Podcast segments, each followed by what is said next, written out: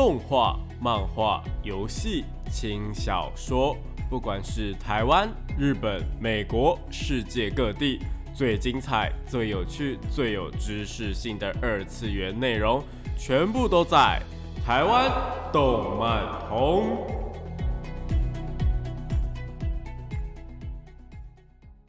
嗨，大家下午好啊！欢迎来到台湾动漫通二点零的节目现场，这里是复兴广播电台台北、台中、高雄 AM 五九四，台中 FM 一零七点八，我是你们的主持人电波 B B，可以找 B B 就好哦。脸书搜寻电波 B B 就可以找到我以及相关的节目资讯。那今天呢，我们来讲些什么东西呢？就是啊，以往啊，我们可能都是介绍一些比较呃偏日本的动漫之类的，就是动画漫画。不过呢，今天我想要特别的来聊聊说有关于呃其他亚洲地方的漫画，因为我自己个人是觉得，嗯，就是最近开始接触一些其他地方的漫画的时候，就觉得说，嗯。呃，不管是韩国啊，或者台湾，或者是中国啊，其实每一个地方的漫画呢，都有一些好看的作品啊，或者是还不错的剧情。我们就先不论说，呃，画风上面，我们呃，如果习惯日本的话，然后来看其他地方的，会不会习惯这一点？不过呢，就单纯就剧情上来讲的话，我觉得其他地方呢，已经是跟得上日本，而且完全是呃，有些作品甚至是超过日本的作品的。那我们今天呢，就会来推荐一些呃，更加。嗯，多元一点的作品哦。不过在正式开始之前呢，我们一样先进入到我们动漫新闻的部分吧。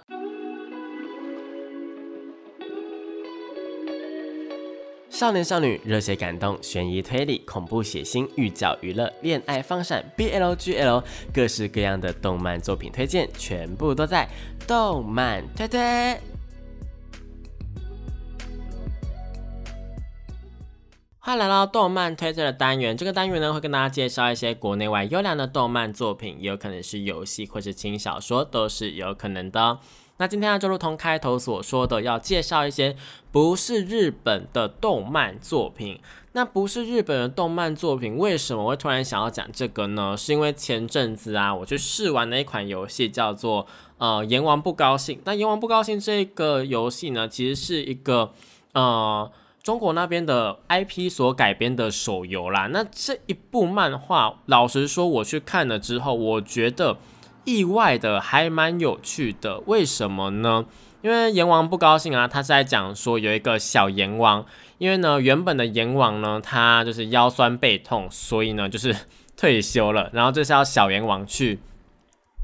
呃，继任的一个意思啦。那这个小阎王呢，因为他从小啊，就是你你如果就是阎王也不用那么多个嘛，所以你如果是阎王的女儿啊，你可能就是可以生活在其他地方，所以他就是从小呢就生活在天庭上面呐。然后呢，就是也没有在接触那些牛鬼蛇神啊，所以因此他一接任之后就是被。那一些妖魔鬼怪给吓死，就是身为一个阎王，但他却是会怕鬼的这个设定，是他一开始所主打的。也就是说呢，这是一个主打搞笑漫画的感觉啊。不过搞笑漫画其实我是不会有那么多的嗯感觉的，就是我对我的我个人的笑点还蛮奇怪，所以一般的笑点我可能接收不到。嗯，所以我对搞笑漫画要求比较高一点点，所以当然它吸引我的就不是它搞笑的部分了。那它吸引我的地方是在哪里呢？而是在于说，它这个虽然说是阎王不高兴，好像是在讲我们就是东方的一个一些传统的文化什么的。不过呢，它非常非常特别，是它融合了东西文化。它在第一集当中呢，就把呃，另外一边的呃，另外一边的地府，大家知道另外一边地府叫什么吗？也就是我们地狱的部分啊。另外一边的地狱，它的掌管者就是撒旦。撒旦呢，他就是因为呃，东方的呃那个地府，他的新的继任者上任了嘛，小阎王上任了，所以呢，撒旦他身为西方那边的地狱的掌管者啊，就过来这边，然后就是祝贺他，顺便呢，也就是下个马威什么之类的，也是呢，呃，两边。东西两边的地狱，就是地府的部分呢，其实是不太和睦的，那就算了。然后呢，大家也知道说，还有上面嘛，那天庭跟西方那边可能是什么天堂的部分呢，大家也是不太和睦。那这样子不太和睦的一个下场就是什么呢？当然就是里面会有一些就是阴谋论啊，各种斗争啊。所以啊，这一整部。漫画，我自己个人是觉得它有趣的地方就是在这里啊，你可能会看到。孙悟空他去打那个什么巴比伦的多少恶魔啊，什么七十二柱啊，然后去打什么别西卜啊、路西法啊，然后什么七大罪啊什么的，你就看到西方的呃神灵啊，西方的妖魔鬼怪啊跟东方的那些神灵或者是妖魔鬼怪这边对打，然后呢，东方这边呢可能就是会又会被陷害什么之类的，然后。呃，可能阎王啊，或者是孟婆啊，他们就必须要负责去守护整个地府，又或者是呃，像是什么道魁啊、孙悟空啊、哪吒等等的，你耳熟能详的那一些神灵啊，其实也是都会出现的。然后他们之间的角色啊，又或者是呃设定上面都还蛮有趣的。比方说像是那个呃。黑白无常的部分呢，那大家也知道说黑白无常就是有一个那个白的部分，它可能就是舌头特别的长嘛。那他们生前呢做了哪些事情？为什么黑白无常他们两个会道德丁呢？啊，这一件事情呢也会在里面带到这样子。虽然说。每一个传说，或是每一个地方的一个，嗯，也就是每一个地方的它的说法都不太一样啦。那它里面就是取其中的一种说法嘛。那除了比较偏这一边之外啊，它之后呢，在西方那边呢，因为这一个漫画它目前已经连载到第四、第五季了。那第一季的部分就是整个小阎王他上任之后发生的哪一些事情，包括了换掉黑白无常这个这个职位啊，然后呢，呃。除掉了西方那边的一个误会，然后西方那边的整个体制啊，也是做了一个改革。那路西法呢，做了哪一些事情？大家也知道说，就是路西法这个呃堕天使呢，对，路西法这个堕天使呢，是从天界上面，就是从原本的天使啊，然后去呃有点类似叛变的感觉，然后。跑到了地狱去，然后呃，有点类似服从撒旦的感觉啊。但是这样子的一个叛变呢，它里面后面是不是有什么样的原因，或者怎么样的？其实是一个嗯，我在我觉得在剧情里面呢，还蛮有趣的啦。那除了这一些就是比较偏神灵的部分之外呢？想当然就是三界嘛，除了上面跟下面之外，当然还有我们的人间界啦。那人间界的部分呢，当然也就是会有一些考验呐。比方说像是阴阎王，他比较怕鬼嘛，就是他自己一个人是非常害怕这些牛鬼蛇神的，所以呢，呃，旧阎王就是比较老的阎王呢，就派他的呃小阎王呢去人间去那边修炼，然后负责去斩妖除魔，然后帮助人间界度过一些劫难。这样，那度过一些劫难呢？他这个过程呢，也就是出轨这个过程呢，又会认识到一些人类。那这些人类呢，可能会因为说他们牵连或者怎么样的，然后呃寿命提早结束啊，然后就是你身为一个阎王，当然不允许这种事情发生嘛，那可能就会帮他破格将他们升神这样子。然后这些人呢，就可能之后就会变成他的手下。我自己个人就觉得这一整个过程，就是一整个剧情，虽然说看似好像就是呃非常的无厘头啊，又或者怎么样，但是整个剧情它是有一个呃。有一个循序渐进的感觉啊，就是有点类似那种王道的少年漫画，然后你一步一步的去，因为某一些事件，然后结识了某一些人，那这些人呢之后会变成自己的伙伴，这样就是非常非常王道的一个漫画，但它的本质又是搞笑漫画。不过我觉得它的搞笑漫画的本质在后面就是会越来越少，越来越少，越来越少，就是前面就是会不时的被提醒说，哦，这个小阎王他害怕当鬼啊，害怕。害怕那一些呃鬼的样貌啊，鬼的声音什么之类的，但是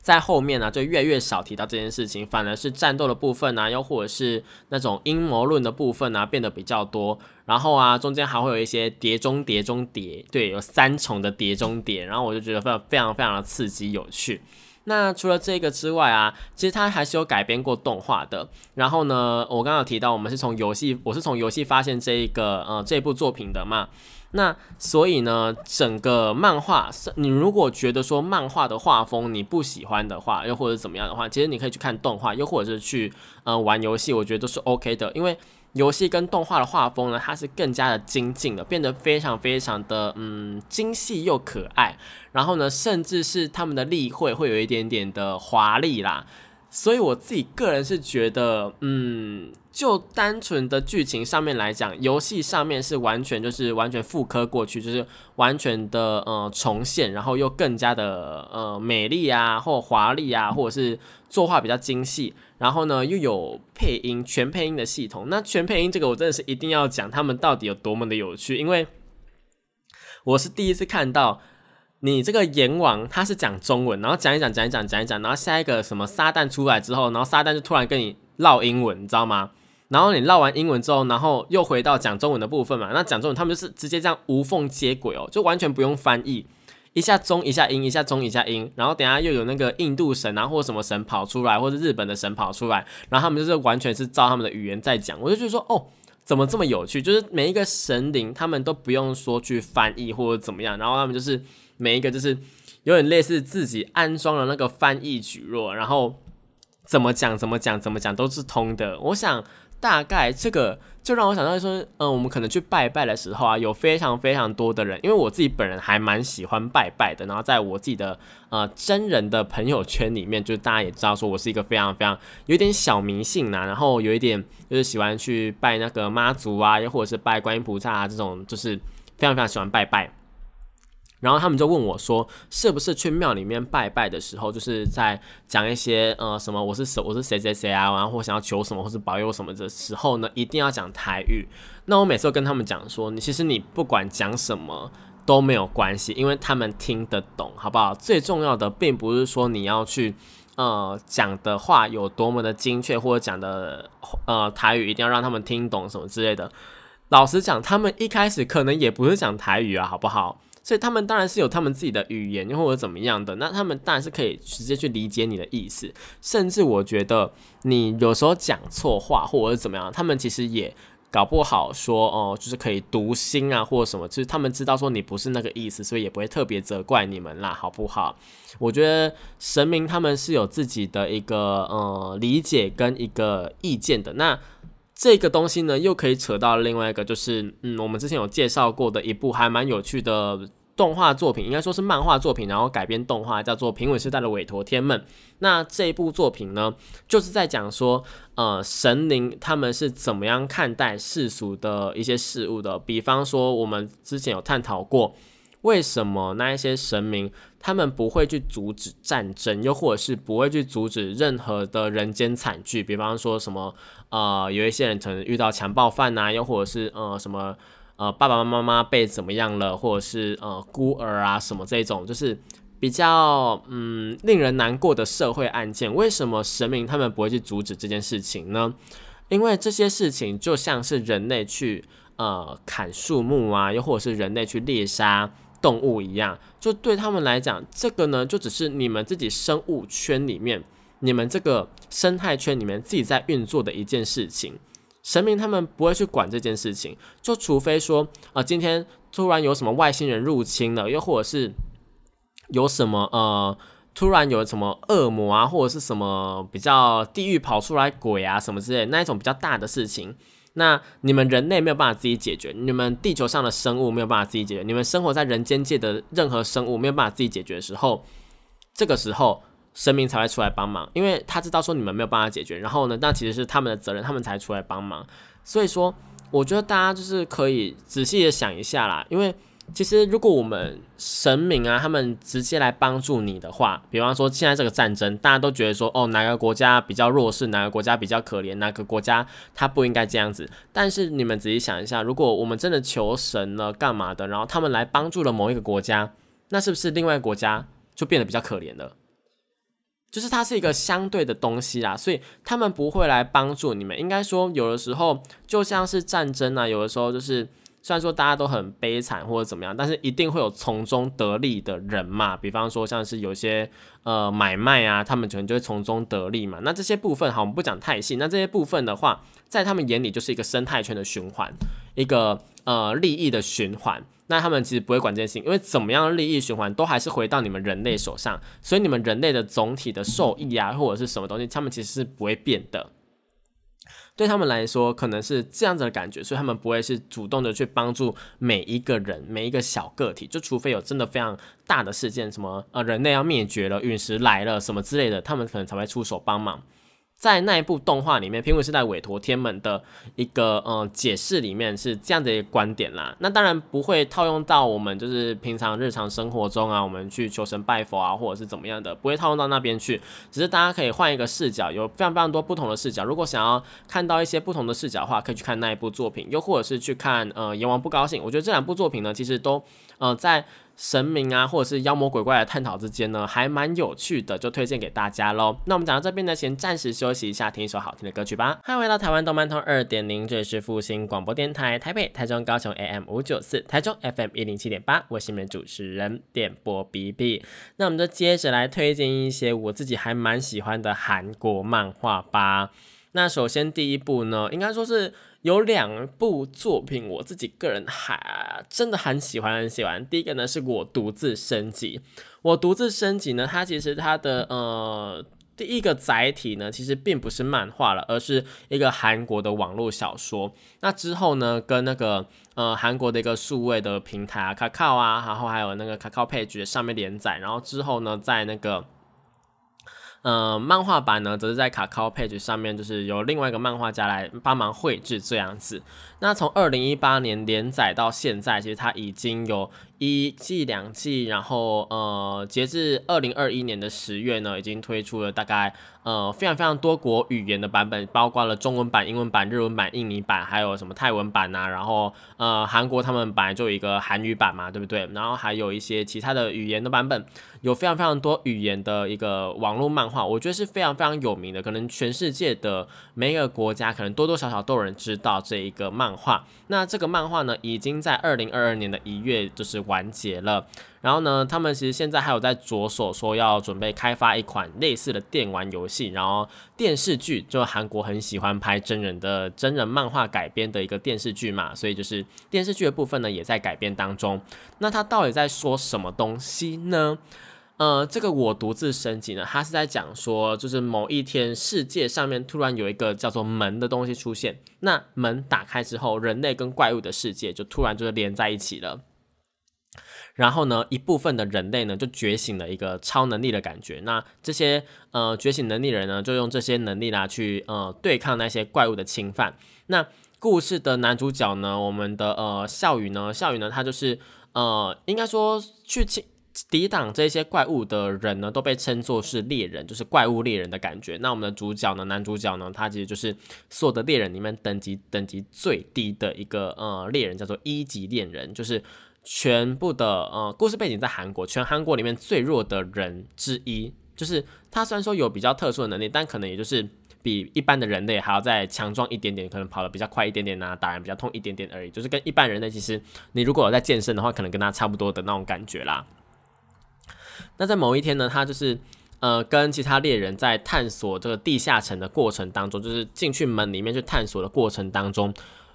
呃意外的被困在了一个非常非常奇怪的双重地下城当中。就是每一个其实每一个门里面呢，应该都是呃只有一个地下城，然后呢就是大家通关完之后呢，这个门呢就会在时间结束之后呢把它关起来，这样。那但是你如果没有把呃，这个门给通关的话，这个地下城呢就会呃变成说，它会变成一个怎么讲？它会把怪物传送出来，所以大家当然就是要一定要去把那个门给呃攻略完这样子。那每一个副本啊，每一个地下城啊，基本上我们刚刚讲嘛，都是。呃，只有一个地下城而已，但是这个呢是非常非常罕见的双重地下城，就是你不要去开那一扇隐藏的门的话，其实不会触发这个事件，但就是有人白目触发这个事件，然后进去之后啊，几乎所有的人都死掉了，就是有被一群石像给团团包围，然后中间还有一个特别特别大，很像王的一个石像，那这个王的石像呢，或者跟其他石像就把所有的人就都给做掉了，只剩下呃主角这样子，但是主角呢？他到最后呢，虽然说好像想要呃扳回一城或怎么样，但为了救其他人，所以主角最后呢，也就是死掉了。但是呢，在死掉之后呢，却发现说哦，系统突然就是突然跑出了好像什么系统什么系统的东西，然后很像游戏一样，就突然告知说你要不要有第二次机会啊，干嘛干嘛的。然后呢，其实他就接受了这个石像给的第二次机会，然后呢，他再一次。呃醒来的时候就发现的话，他自己在医院里面，然后重新的变成了一个玩家。然后呢，上面呢有一个，就是他从从此之后，他的世界就开始有一种游戏的界面的感觉，会有一个什么呃任务指示啊，然后数据啊，然后统计数据或什么库存啊，然后还有什么呃，他有一个自己独享的一个游戏商城，然后还有等级，然后还有一个特别特别犯规能力，就是他的一个可以呃自己升级的一个能力，就是其实所有的猎人，这个呃这部作品最好玩的地方就是所有的猎人呢，他们都是。呃，一开始就已经设定好的东西，就是所有的人呢，他们都是没有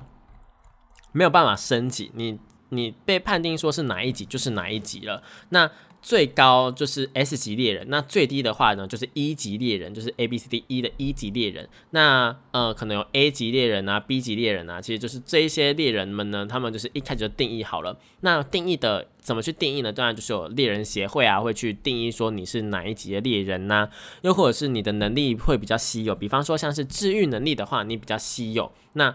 这个职业啊，或者是隐藏的职业啊，比方说战士、骑士、魔法师啊、治愈师啊，或者是什么呃隐藏的职业，像是主角他可能是亡灵法师等等的。那这些的话呢，它就是会有一个加成的效果哦。你的职业比较稀有，所以呢，你的职等的呃等级就比较高，这样子。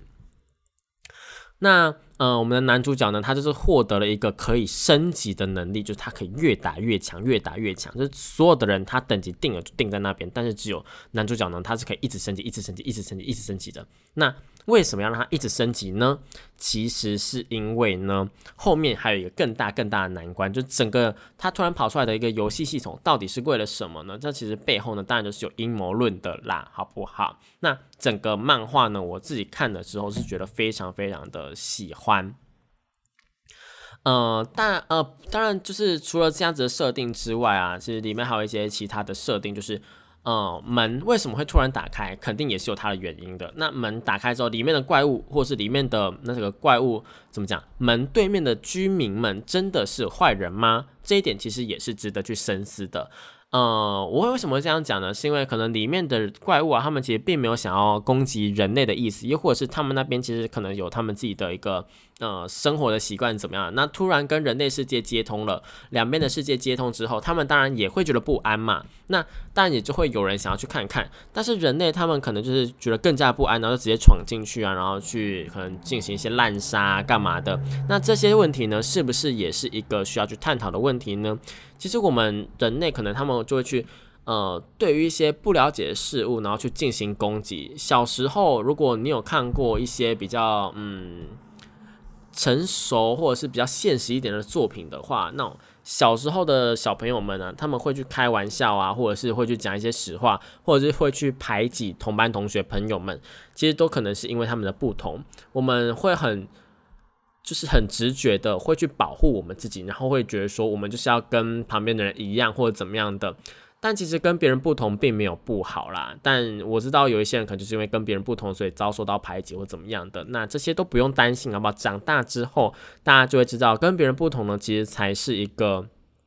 可以活出自我的一个方式啦。不过，想要跟大家相同，然后平平安安的，呃，安安稳稳的过日子，我觉得也是一个嗯不错的选择。就是看大家自己喜欢什么样子，我觉得大家就是生活的开开心心、舒舒服服了就好了，好不好？不要去做一些呃不应该做的事情。那我独自升级呢？目前呢，我记得台湾是有一个嗯还不错的平台可以去看的，好像叫 Webtoon 吧。Webtoon 上面好像有。那如果喜欢的话呢，是可以去看看的哦。那讲到这边呢，我们先暂时休息一下，听一首好听的歌曲吧。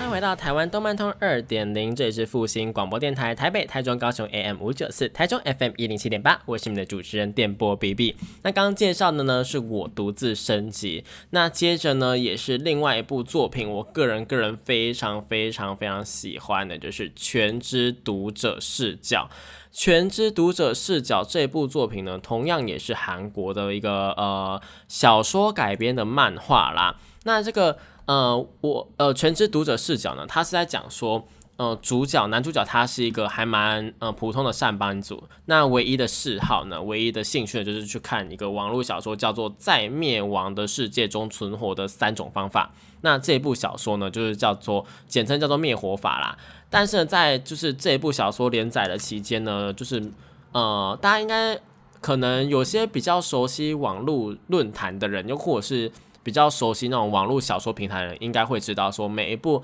大，因为大家可以就是自由的上传手机小说或者是网络小说嘛，就是日本那边可能呃有一种载体叫手机小说，就是还蛮长，嗯大家就是可以随便。呃，你今天想要发什么内容，就是分就把它发上去，这样子有点类似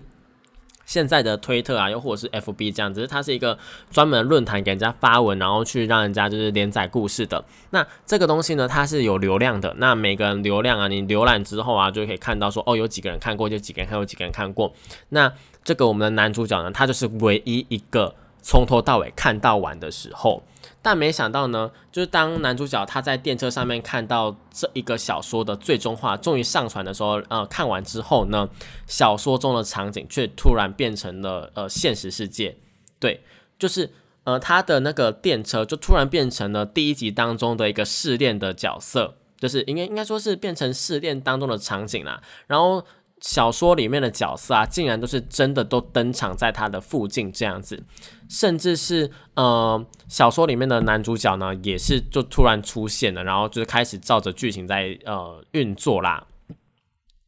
不过，因为男主角啊跟其他的路人，他们都不是说，就是不是不是他们的一个呃小说里面原本就出现的角色嘛，那理当应该是呃会被。会被呃杀掉啊，又或者是会被怎么样的一些人，就是他们会被牺牲掉嘛？那在这样的一个新世界呢，就是只有男主角他是唯一知道这个新世界结局的唯一一个读者。那他就是凭借着这样子的一个先天上的优势，然后呢去做了一个嗯，算是做自己的努力吧，就是呃可以可以去。去哦，知道说哦，接下来这一关要怎么过哦，接下来会遇到什么样的事情，接下来会怎么样怎么样的，然后呢，就凭借着这样子，然后去获得呃，现在这个新的世界的一些道具啊，新的世界的一些呃技能等等的。因为呢，变成一个新的世界之后啊，他们其实会有非常非常多的一些嗯设定呐。因为灭火法当中，它的一个世界观有一个星座的设定。那星座呢，它其实并不是说真的是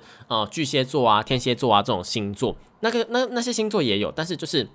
这个这边指的星座呢，就是在故事中的设定呢，通常都是那种。在以前呢，会有一些传说故事，然后因为这些传说故事就是被歌颂的人呐，或者是被知道的人越多的话，那这个呃就可以获得更强力量的一些历史名人或者神话角色。比方说像是关公好了，有多少人去崇拜关公，那关公就可以获得多少的力量。所以像是什么观音菩萨啊或者什么，就是更多人知道的神明的话，他们如果来附，就是去去帮助你的话呢，可能就会让你的呃。应该说他们会有一个守护星、守护神的感觉啦。那这些星座就可以自己自由的，他们会在天上看，就他们会把这个灭火法世界当成是一个游戏在看待啦。然后呢，在这个游戏当中呢，他们会去选择说，哦，我要帮助哪一个，我要下赌注哪一个这样子。那在这个这样的世界当中呢，就是呃，你获得了越强的守护灵的话，就可以获得更强的力量。那这些心灵呢，就是会去看。要怎么样去观看到呃底下的人们呢，在如何的奋斗呢？就是透过一些鬼怪，呃，来去做现场的实况转播。那这些鬼怪呢，其实就是在心流上面去进行。呃，工作的实况组啦，心流又是什么东西呢？心流简单的来说呢，就是有点类似 YouTube 啦。那鬼怪呢，就是 YouTuber 嘛，他们这些 YouTuber 呢，就会在心流上面去做一个呃直播的动作，然后让呃那些星座来看，有点类似说把人类当成是一个嗯娱性娱娱乐节目那种嗯茶余饭后的一个活动的感觉啦，然后是一个全宇宙的一个转播，然后让他们去做一个呃。想要去嗯赚钱啊，或者怎么样获得声量的一个呃活动。不过呢，呃，里面当中还有一个更更厉害的东西，叫做星云啊。那星云的部分呢，其实又有点类似说，呃，他们会在主线任务当中，然后可能会有一些分线任务，就是整个整个灭火法的世界就有点类似游戏的世界啦。那这个游戏的世界呢，你有一些背后的投资者啊，又或者是有哪一些人呢？你要去解哪一些任务等等的，他们其实都是有一个嗯指定的目标的。那这个指定的目标啊，会有一些星云，他们可能要追加任务，或者是追加一些什么条件，然后让你去达成的话，你就可以获得更多的东西。那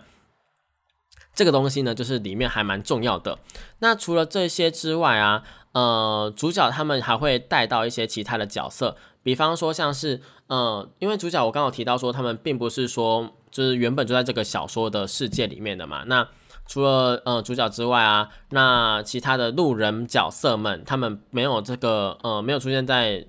出现在小说里面的角色们，他们当然就是不受控的嘛，就是没有在小说里面，所以他们当然就是不知道接下来会发生什么事情，又或者是有一些其他的路人侥幸的生存下来，他们也不知道说接下来会发生什么事情。毕竟一部小说里面，他们不可能把每一个配角啊，每一个角色他们会说什么话，会做什么事情，全部都记录下来嘛。所以呢，这些角色就变成了不定的因子。那不定的因子呢，又会怎么样去影响故事的结局呢？就非常非常重要了。那比较特别的是，因为灭火呃灭火法他们里面呢，其实原本就有一位主角，有另外一位男主角嘛。那那一位男主角呢，其实他的呃能力还蛮特别的，也蛮厉害的。那他第一次看到这个呃不是主角的主角，就是我们这个嗯。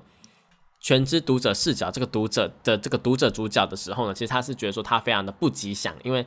怎么会有这个人出现在他的眼里，应该是不应该要有这个人出现的。然后呢，他们两个彼此之间就开始有一点，也类似打架的感觉啦，就是彼此间看不顺眼。应该说，呃，那个读者的视角叫金独子，金独子呢，他知道说。嗯，我们的这个小说的主角灭火法的主角，我们的刘仲赫呢，他其实应该是要怎么做怎么做怎么做，在他想要去帮助他的时候呢，就会被刘仲赫觉得说，你怎么会知道这些事情？你是不是哪里派来的？你是不是呃什么什么人派来的间谍什么之类的？就有这种想法出现，然后就让他们彼此之间产生非常非常多的纷争啊。不过呢，我觉得这一部最好看的地方，其实还是每个人的能力有所不同。比方说，像是有一个小朋友啊，他可以去跟动物沟通，然后跟虫虫沟通，然后就可以去召唤他们，然后请他们来协助。又或者是可能有一些人呢，他是呃被什么海上的战神啊，什么吕李舜臣，就是那个韩国那边的一个呃嗯怎么讲呢？历史上面的人物，他可能就是海上的战神。那这个。海上战神的部分就会让他可能在呃海上面的活动的时候，或者有关于水的时候呢，他就会变得比较厉害一点点。那又或者是像是可能会有什么呃大天使乌利尔啊那种，就是那种西方的神明啊，应该说西方的天使吧。然后他们可能会有一些。嗯，比较代表性的物品，比方说像是乌利尔，他可能就是用火的，然后呢就变成说他可以用火啊去进行一些攻击啊，或是干嘛的，我觉得还蛮有趣的。那就是每一个角色啊，每一个任务都是有他精心去设计的。那我呃，全知读者视角呢，其实也是。在连载当中啊，非常非常有名的，然后现在呢还在持续的连载当中。那结局到底是什么？明明就是从一开始，大家那个男主角就知道结局是什么，但他是一直不透露，或者是他好像试图的要去改变这件事情。那这就是这一部作品最好看的地方啊，因为他就是从头到尾都知道结局，但是他要把它导向结局是一件多么困难的事情，因为中间有非常非常多的变数。这样，嗯。全知读者视角都推荐给大家喽。那讲到这边，今天节目也差不多要结束了。总共推荐了啊，好像只推荐了三部作品，分别是我独自升级、全知读者视角，以及我们第一部就是呃阎王不高兴。三部作品呢，我自己个人是都有追有看，然后我觉得，嗯，以不是应该说以不是日本漫画的角度来看的话，都是非常非常上乘的作品，就是放在日本漫画里面，我觉得都是可以跟。呃，可以放在 Jump 里面的剧情连载的，就是非常非常 OK 的剧情。然后，呃，画面的部分，大家可能会，如果你是比较熟悉黑白漫画的话，可能会比较不熟悉，因为三部全部都是全彩漫画。因为在嗯韩国或者中国啊，他们就甚至台湾，就是大家呢，可能最近都比较熟悉去使用这个电绘的部分，然后或者是上色啊，甚至出版社也会帮你上色。然后全彩的部分一直都是韩国漫画呢比较。主流的呈现方式，所以呢，这个部分你能不能够熟悉，又或是阅读方式能不能够熟悉呢？就是呃考验你的部分。那如果不熟悉的话呢，我是建议大家也是可以去看一下，因为这三部故事呢，我都觉得还蛮精彩，我很喜欢这个剧情哦。好啦，讲到这边就呃，今天的节目就差不多结束了。如果喜欢今天的节目的话，欢迎就是到网络上面搜寻电波比比，订阅我的频道啊，或者是追踪我们的粉丝专业，都可以获得最新的动漫情报哦。那我是 B B，我们下次一样在呃复兴广播电台一样的时间，我们线上见喽，拜拜。